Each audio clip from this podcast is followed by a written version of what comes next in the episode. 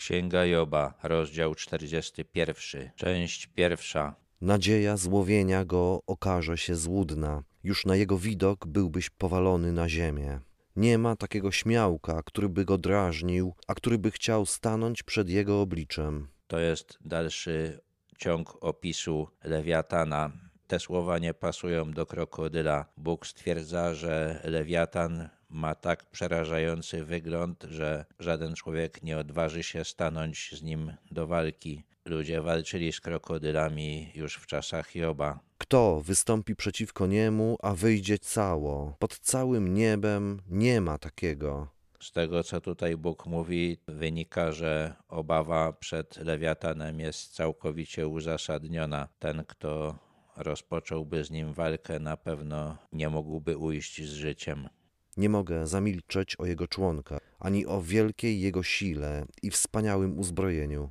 Któż odważył się odkryć wierzch jego szaty? Kto ośmielił się sięgnąć między jego zęby? Bóg stworzył to zwierzę w taki sposób, że było wspaniale wyposażone do walki. Miało ogromną siłę i narządy jego ciała były jakby bronią. Tutaj Bóg mówi o zębach, o tym, jakie są groźne. Ta szata, o której tutaj jest mowa, to prawdopodobnie jego pancerz, o którym Bóg w dalszej części swojej mowy mówi więcej. Na razie stwierdza, że pozbawienie lewiatana osłony tego pancerza nie jest rzeczą prostą. Któż zdoła otworzyć wrota jego pyska? Od jego zębów wionie strach. Bóg porównał pysk lewiatana do wrót. Wrota muszą mieć takie wymiary, żeby przeszedł przez nie człowiek. Skoro lewiatan miał tak wielki pysk, to naprawdę musiał być ogromny. Zęby, które były w tym pysku, były przerażające, czyli zapewne musiały być bardzo wielkie i bardzo ostre. Jego grzbiet to rzędy tarcz, ściśle spojone jakby pieczęcią z krzemienia. Jedna do drugiej tak przylega, że powietrze nie dostaje się między nie. Jedna z drugą jest spojona, są nierozdzielnie złączone.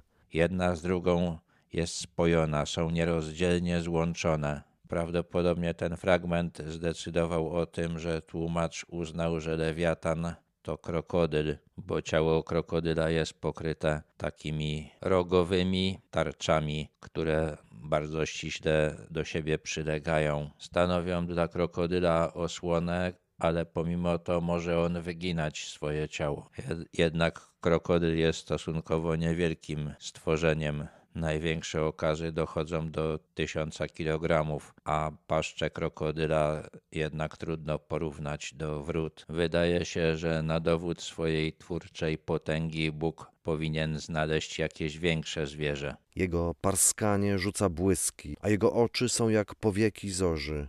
Zęby w paszczy dinozaura były umieszczone w pewnej odległości od siebie, były między nimi przerwy. Uczeni uważają, że gdy były suche i powietrze przepływało między tymi zębami z odpowiednią prędkością i tarło o nie, to mogło ładować je elektrycznie i między tymi zębami mogły przeskakiwać iskry i o tym prawdopodobnie tutaj jest mowa. Dowiadujemy się też, że oczy tego stworzenia musiały być żółte lub czerwone, bo taki jest kolor zorzy. Z jego paszczy wychodzą płonące pochodnie, pryskają iskry ogniste. Z jego nozdrzy bucha dym, jakby z kotła rozpalonego i kipiącego. Jego dech rozpala węgle, a z jego paszczy bije płomień. W legendach właściwie wszystkich narodów są opowieści o smokach zionących ogniem.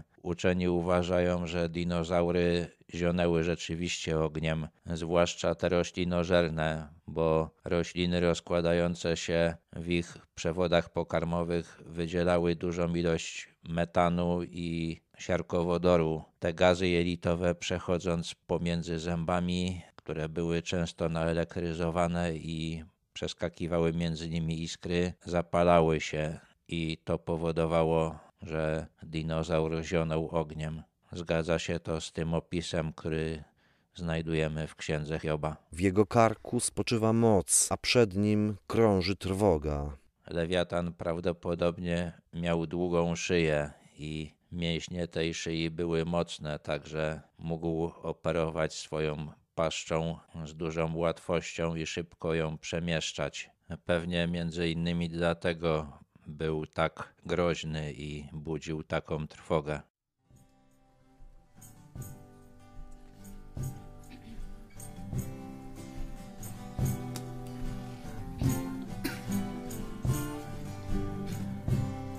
Posyłam was na pracę bez nagrody, na ciężki, twardy i niewdzięczny trud.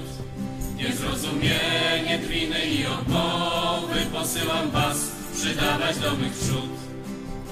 Tak jak ojciec mój posłał mnie, tak i ja was. Tak jak ojciec mój posłał mnie,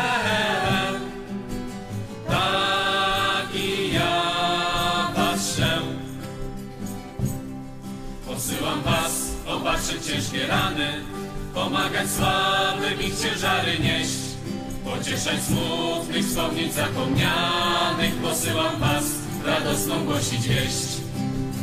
Tak jak ojciec mój posłał mnie,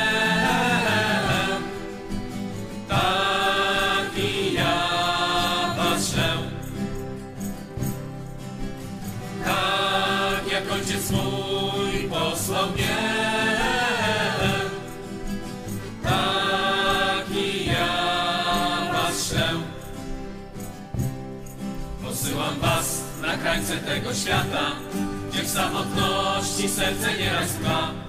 Opuścić ojca, matkę oraz brata, posyłam was na drogi mojej szlak. Tak jak ojciec mój posłał mnie,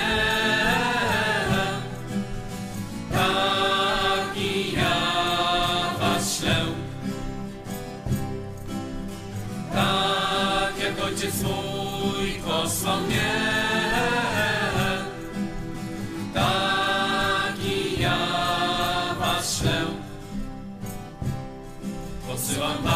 do serca wiści twardych, do oczu ślepych, zaciśniętych rąk, gdzie trzeba serc gorących i ofiarnych. Posyłam was na całej ziemi krąg. Tak jak ojciec mój posłał mnie,